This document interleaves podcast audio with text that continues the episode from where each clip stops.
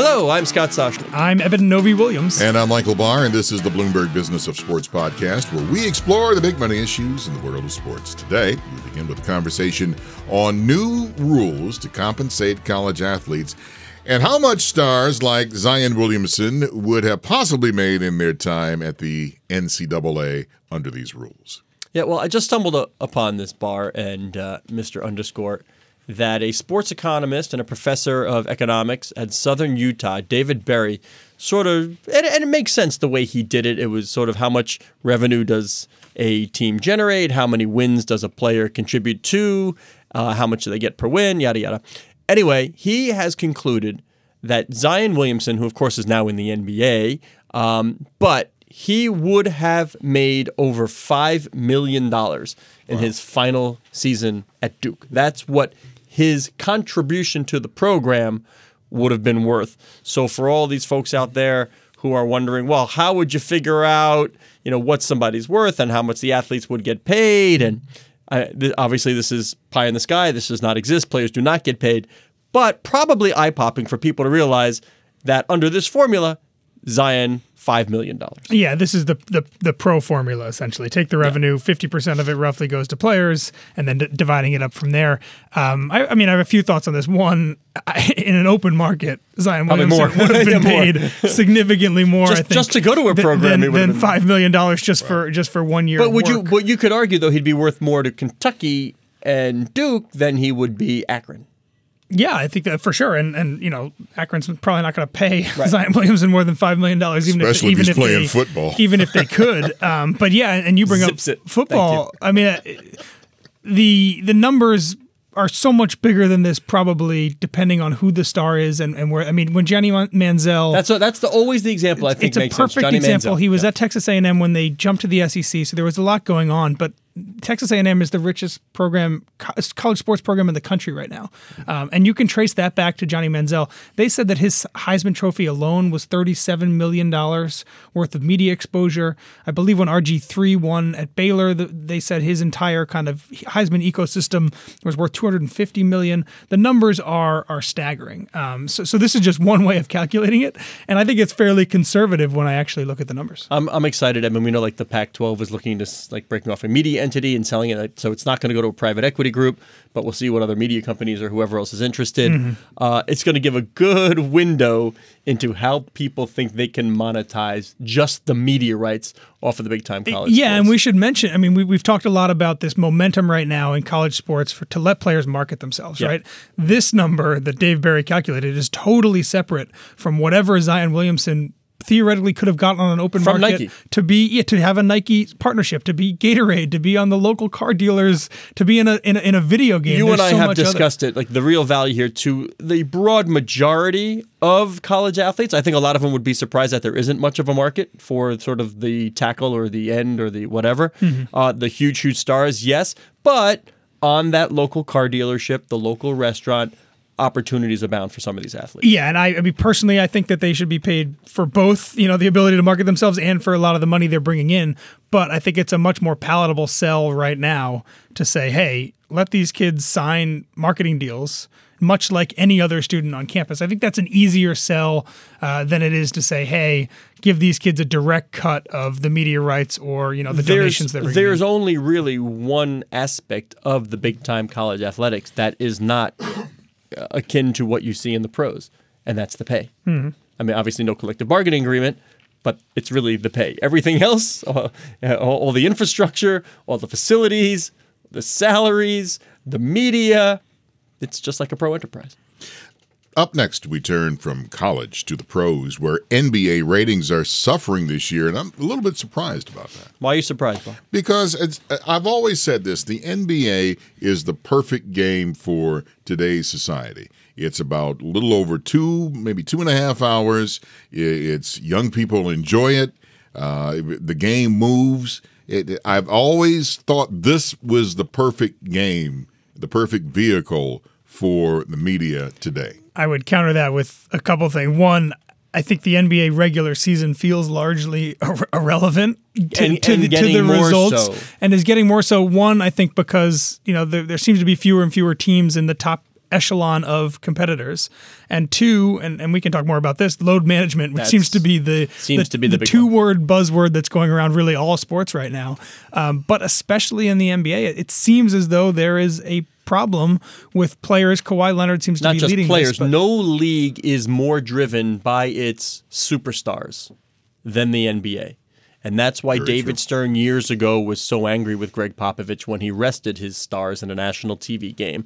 Eh, They would wish you need you need to rest Kawhi Leonard.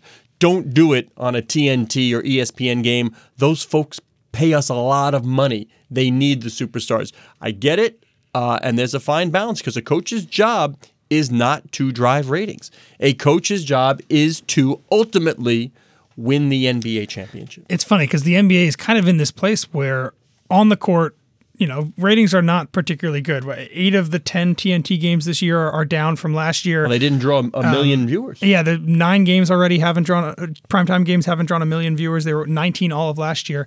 Um, but off the field, and to your point, Michael, off the field, the NBA has never been buzzier, right? The, the off season was still need the media, right? news every day. The, the there's so much. It's like almost like a reality But here we show again. off the court, but on the court, it's not as compelling Eben, as maybe say, it once was. Let's say we ended the NBA's broadcast contracts right now. Yeah. Okay, it's open all of it. it it's free market. Who wants it? Does anybody think the number's going to go down?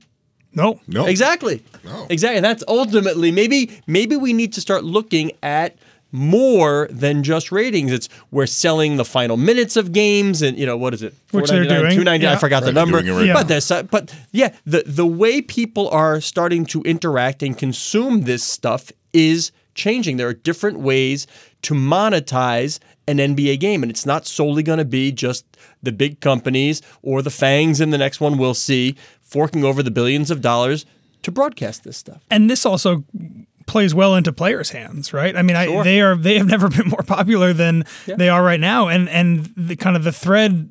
The, the popularity of these things like trade deadlines and you know off-season spats et cetera like the thread there is the, the players right and, and that is that is access that players can give that isn't part of necessarily part of the, the big you know multi-million dollar billion dollar tv deals uh, there, there's certainly an opportunity there in a star-driven league like the nba Yeah, and I don't know if this is a dirty little secret, but I think everybody who's kind of been in the basketball in the basketball world has known that really the season doesn't start till Christmas Day anyway. So what's happening now? Eh, take it with a grain of salt. Let's Yeah, see what's happened. Let's see, what happens at Christmas. Here's how I counter with that, and, and I go back to uh, sports betting and online sports betting. The big thing about watching a game is that I can bet live online as the game is going on. So I need to monitor. Let's say, for instance, I'm watching OKC, and OKC gets on uh, a 10 point run. Then all of a sudden, it's like, well, I can change any bet that I want. That's why I'm. I don't understand why the ratings are down. But you don't need. First of all, it's not. It's not U.S. wide yet. There's certain places granted, you can do that's that, true. I agree. and you don't need to be watching the game per se on TV to make those bets. You can follow it in any number of ways. And and one other question to toss into the mix here, you know, LeBron James, who is you know the the the main draw right now, remains for for for basketball.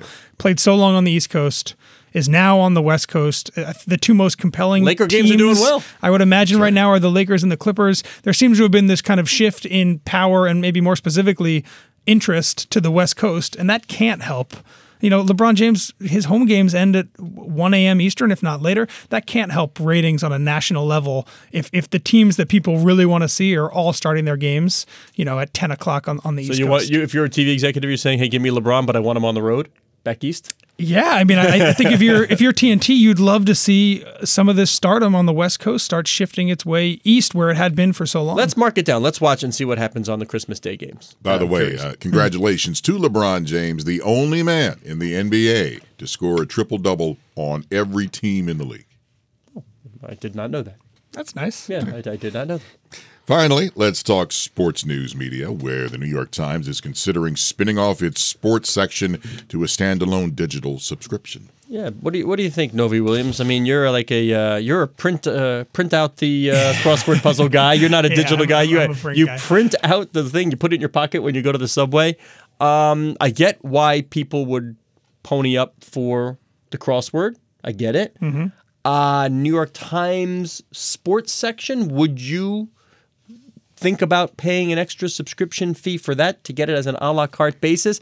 I mean, it's just not hardcore sports fan news. It's mountain climbing. It's there's been a shift in that. Yeah, it's funny. I think I think you hit that exactly right. The, the the New York Times sports section seems to have in the past decade or so shifted away from game coverage. Yeah, game coverage. I don't even know if they team had a coverage, beat writer yeah. with the with the Mets this year. Right. They, have shifted away from you know the New York team coverage, game coverage, and done more you know bigger and I think fantastic you know wider stories about you mm-hmm. know mountain climbing or you know they've beefed up their soccer coverage yeah. a lot. Shout out to Tarek Hello, Tariq. Who, used, who used to work with us here at Bloomberg, who does great work.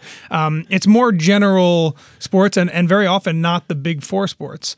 Um, and I, it, to me, having a subscription model like that is is aimed at you know hardcore localized things, right? The athletic, you know, we, we can debate whether or not the athletic is, is healthy right now, but they have expanded very quickly. They've raised a lot of money because they're offering hyper localized yes. sports coverage. The New York Times is not doing that. So unless there is a shift, you know, the product is not hyper localized. Right. It's not New York centric at all. Right. It's more general interest sports. And is there enough there to, to, to drive subscriptions? I'm not sure about that. I don't know either. Um, I won't say yes or no, um, but I, I, it's interesting that it's one of the things they're thinking about, just sort of spinning off their sections. Yeah, and then a, another kind of part of that question is how many people subscribe to the New York Times primarily to get their sports the coverage. sports, yeah. yeah, and if that is a high number, you end up you you run the risk of, of cannibalizing your main product by offering a cheaper, smaller, more specific product that people can shift their way to. You know me, Barr. Anyway, I'm just like, hey, Novy-Williams, you got that? Uh, what's the what's your password? co- co- co- copy and paste it. Get, you send it to me so I can see it. It's nice. I just go about it that way, so it won't affect me. By the way, we have a treat. Big we treat. call it a bonus. Well, you have a huge treat. You gave me this treat. I did. You guys, and I appreciate it. All right. I spoke with Roger Penske, and you know racing, you know Roger Penske. Uh, he has won numerous Indy 500s with his teams. He's great in NASCAR also, and he just recently bought the Indianapolis Motor Speedway. Uh, he also purchased the IRL governing body. And uh, we talked about many things. In fact, what happens uh, when you have a car that's in the race and you're the governing body? Great what question. happens there? And we started with uh, one of his uh, superstars on his NASCAR team, Joey Logano. He was last year's NASCAR champion. And by the way, congratulations to Kyle Busch this year. But we talked about Joey Logano, and this is how the interview went. Well, I think Joey came on and has just uh, matured so much, and uh, he won the championship for us last year. He's uh, he's a class guy, and I think that he and Brittany and they've got young children now, and it's uh, just a mature young man, and he's probably one of the toughest guys on the circuit. I think he's well, you know, perceived by his. Uh, his, his teammates and also his peers that he's a guy tough to beat. So we're so glad to have him on our team. Now, next year, you're heading for the finale at uh, IMS on a short track uh, in Arizona, and we all know everybody will be calm on a short track. your, your thoughts about uh, that kind of racing next year? Well, I think, uh, you know, from the NASCAR perspective, uh, you know, they're finishing the, the playoffs at Homestead uh, this next weekend, and next year they move out to the ISM Speedway, which is in Phoenix, owned by you know the France family, and I think that that's going to be interesting. They've done a lot of work out there. They spent uh, uh, probably fifty or six, seventy million dollars redoing that track, and I think uh, we had a chance to race on it this past weekend with the amenities for the fans and the activities, and and really. Uh, the transparency for the fans and seeing what's going on in the garage here. I think we're trying to make it more fan friendly, which has certainly you know, helped uh, helping the sport when we look at uh, you know the ratings this year from a motorsports perspective. Speaking of the France family, you have joined that very elite group where you are the owner of one of the most prominent racetracks around. The France family, of course, they own the Daytona Speedway, and now you are the owner of the Indianapolis Motor Speedway. And I, I couldn't think of anybody else. Uh, if the George family couldn't own it, uh, my goodness, uh, Roger Penske definitely could. I understand that uh, the George family approached you about this. Yeah, listen, we we, we haven't uh, passed the check over yet. We, we will take that'll take place uh, first of January. We've got to go through the normal regulatory uh, and state filings, but we're in good process there. We've had a very very good. Uh, uh, time from the standpoint of uh, negotiating the deal. I was approached, uh, you know, back at uh, the last IndyCar race by Tony Jordan, said he'd like to talk to me about the future, not knowing exactly what that was. We set a date up to go to Indianapolis, and he and Mark Miles, uh, you know, uh, laid out to me. Uh, the opportunity uh, from the standpoint of would we be interested in purchasing uh, the key assets of the Hulman Company, and obviously, uh, you know, my stomach was going 100 miles an hour to think that I even have a chance. It's almost a dream come true when you think your dad took you to Indianapolis in uh, 1951 as a kid, and I think that uh, you know we had a you know a very very quick process.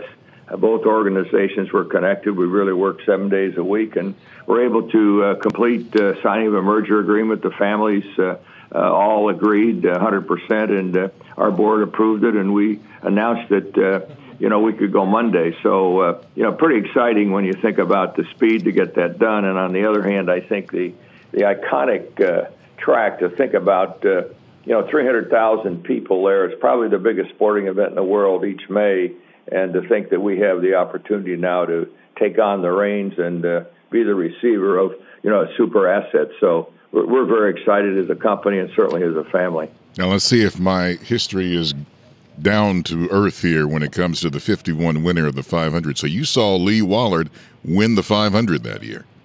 Pretty good. I sure did. Lee Wallard. That's pretty good. Yeah, we sure did. Yeah, Lee Wallard was there, and uh, that was a and you know, I went to the Speedway after that every single year until we had a split back in, uh, I guess it was somewhere about 96 through 2000. And, you know, we had championship auto racing teams. And then we woke up and said, hey, we better get back to the Speedway. So we had good luck there. We won the race 18 times. Uh, uh, I think that uh, it's probably a pinnacle, you know, for us uh, in our business. It's been a common thread, you know, building our brand over the years. Uh, you know, based on uh, being able to compete and win and the transparency and the hard work and I think uh, the integrity that uh, you know that stands for when you win a race like that at Indianapolis. So, you know, it's been a it's been a great uh, asset for us, even though we haven't owned it. I want to talk about you've had many drivers that have raced for you, but one driver who did win the Indy 500, I want to believe back in 72. I always thought one of the greatest drivers around and uh, an unsung hero was Mark Donohue. Can you tell me about your relationship with uh, the late, great Mark Donohue and uh, just how great he was on the track? Well, you know, Mark goes back, we go back uh, into the 60s, really. You know, he was driving an Elva Courier up at Lime Rock, and someone pointed him out to me, and I got to know him and uh, said, "Look, let's get together." And he was a Brown graduate, uh, you know, had a crew cut haircut, an engineer, and he was all into into cars and racing. Well, we developed uh, obviously a ra- relationship very quickly, and he joined. Uh, you know, uh, Penske Racing at that point, and uh, really became. Uh, he worked at the shop. He was uh, technically savvy from a from a certainly from uh, when we were looking at uh, innovative ideas, and uh, we ran the Can-Am series, uh, uh, which we won. Uh, we ran the Porsche Big 91730s, which just uh, you know wiped out the field. Uh, and then uh, we ran the, the Trans Am series with the Camaros. But uh, during that time, we of course uh, went to Indianapolis uh, in 1969. He was uh, uh, Rookie of the Year, and then in '72 you know, we won our first race. But uh, Mark was a wonderful person. Unfortunately, uh, he he died after a, a practice accident in the Austrian Grand Prix on race morning, and uh, he got out of the car. They thought he was all right, and then he, I guess, had a, a brain. Uh, hemorrhage or I'm not sure what the official word was at that point, but he passed and you know he left a legacy for us uh, which we carried on uh, you know throughout the many years after Mark passed. So uh, you know, I regard him as really the the key foundation block in, in our in our race team. And that's something a lot of people don't know about you. I mean, obviously, you you have many businesses, but uh, you were very good as a racing driver back, especially what 1960. You were on Sports Illustrated's uh, Driver of the Year. Well, look, those are, that's a long time ago. I'm not sure uh, how I would compete today. The only thing I can say that uh, I think it was, uh, I'm not sure what, what year it was. I was asked to go to take my driver's test uh, at the Indianapolis uh, 500 by uh, Clint Brawner and Jim McGee. And I was working for Alcoa at that time as a sales salesman, and they wouldn't let me off. So Mario Andretti took the test in that car. So I guess each of us took a little different street, but ended up uh, at home in pretty good shape. my son, my oldest son, he is uh, 28 years old, and uh, I taught him how to count by the numbers on the racing car. And the first number he ever learned was 43, Richard Petty. and, and, and he's a big race fan just like I am today. And uh, every year he goes to the Detroit Grand Prix where you guys race. Uh, and he said one of the greatest things about the IndyCar series is that the drivers meet the fans. They just come out and uh, they'll say hello and then the meet and greet. I think that's one reason why IndyCar racing is is on the rise. Well, I think uh, when you when you think about it, uh, my grandkids the same thing. They're watching TV, and I this is six is mirrors and someone else. So you're you're in the same league I am. I'm teaching my grandkids. But uh, when you think about transparency and access, that's one of the things that uh, IndyCar has done well. I think I've seen, and even guys like Petty sit on the front fender of their car until the last fan goes you know goes home. And to me on IndyCar they have autograph times when their guys are scheduled to sit at a table by their transporter. And, and this is what we need today access. And uh, you know with the TV and the in-car cameras and the ability to listen to the feedback on the radio between the car and the pits you can do that. Uh, you can stream it, it it's been uh, the technology is great we'll be getting 5G and these are things that are only going to make it better. And I think the length of the races are probably the, the right time. And with the IndyCar on a rise, we're pretty excited uh, for the future. And this is a tremendous, uh, you know, opportunity. This has uh, been owned by, you know, the Hulman family since uh, the 1940s. And uh, what we hope to do is be able to be the uh, guardian and secure these assets and hopefully build on, on the value of them as we go forward. One last question. Congratulations on winning the Medal of Freedom. You just won it uh, only a, a, few days ago and it was awarded to you. Can you tell us about that feeling of what it was like to receive that award? Well, I'd have to say very humbling and to be able to walk in the Oval Office, uh, you know, with your family. I had my five children there, their spouses, my brother and his wife, and to walk in the Oval Office and have the president and vice president there and shaking their hands and it's just uh, it's something that uh, you just never forget, and I never will. It's a, a very humbling time, and uh, you know to think that uh, in this country, in the United States of America, you have the opportunity to build, you know, a business, build a reputation, and have someone like the president, obviously, uh, the, call you and say that they want to. Uh, give you this medal of freedom honor, which is uh, certainly key. And I, as I said during my my time there, I said, you know, the great, the greatest people for us in the in the in the U.S. are the men and women in the military and the first responders. They're the they're the true heroes and the backbone of our country. And this honor, obviously, you know, started where they were rewarding an honor to uh, to the military. So I feel, uh, you know, very honored. And uh, again, it's something that uh, our family will never forget. Well, as an old school die-hard racing fan, I can't even call you Roger Penske. It's Mr. Penske. So I want to say thank you so much for taking the time out and talking with us. Keep up the great work, and good luck to you for owning the Indianapolis Motor Speedway, sir. Uh, Greg, call me anytime. Glad to talk to you. All the best. Thank, thank you. you. Thank you, sir. Yeah.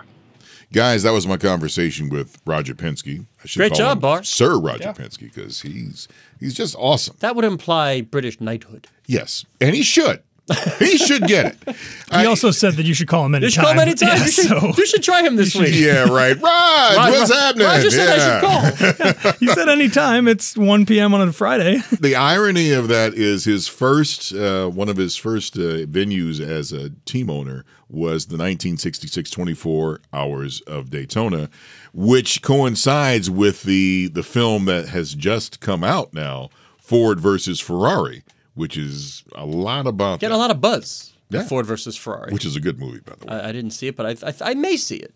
All right. This is the Bloomberg Business of Sports podcast. I'm Michael Barr, along with Scott Soshnick and Eben Novy-Williams. We are here every Monday, Wednesday, and Thursday exploring the world of money and sports. Join us again at the end of the week. We have Jared Smith, the president of Ticketmaster, in here talking about all things ticketing. You're listening to Bloomberg Business of Sports from Bloomberg Radio around the world and online wherever you get your podcasts.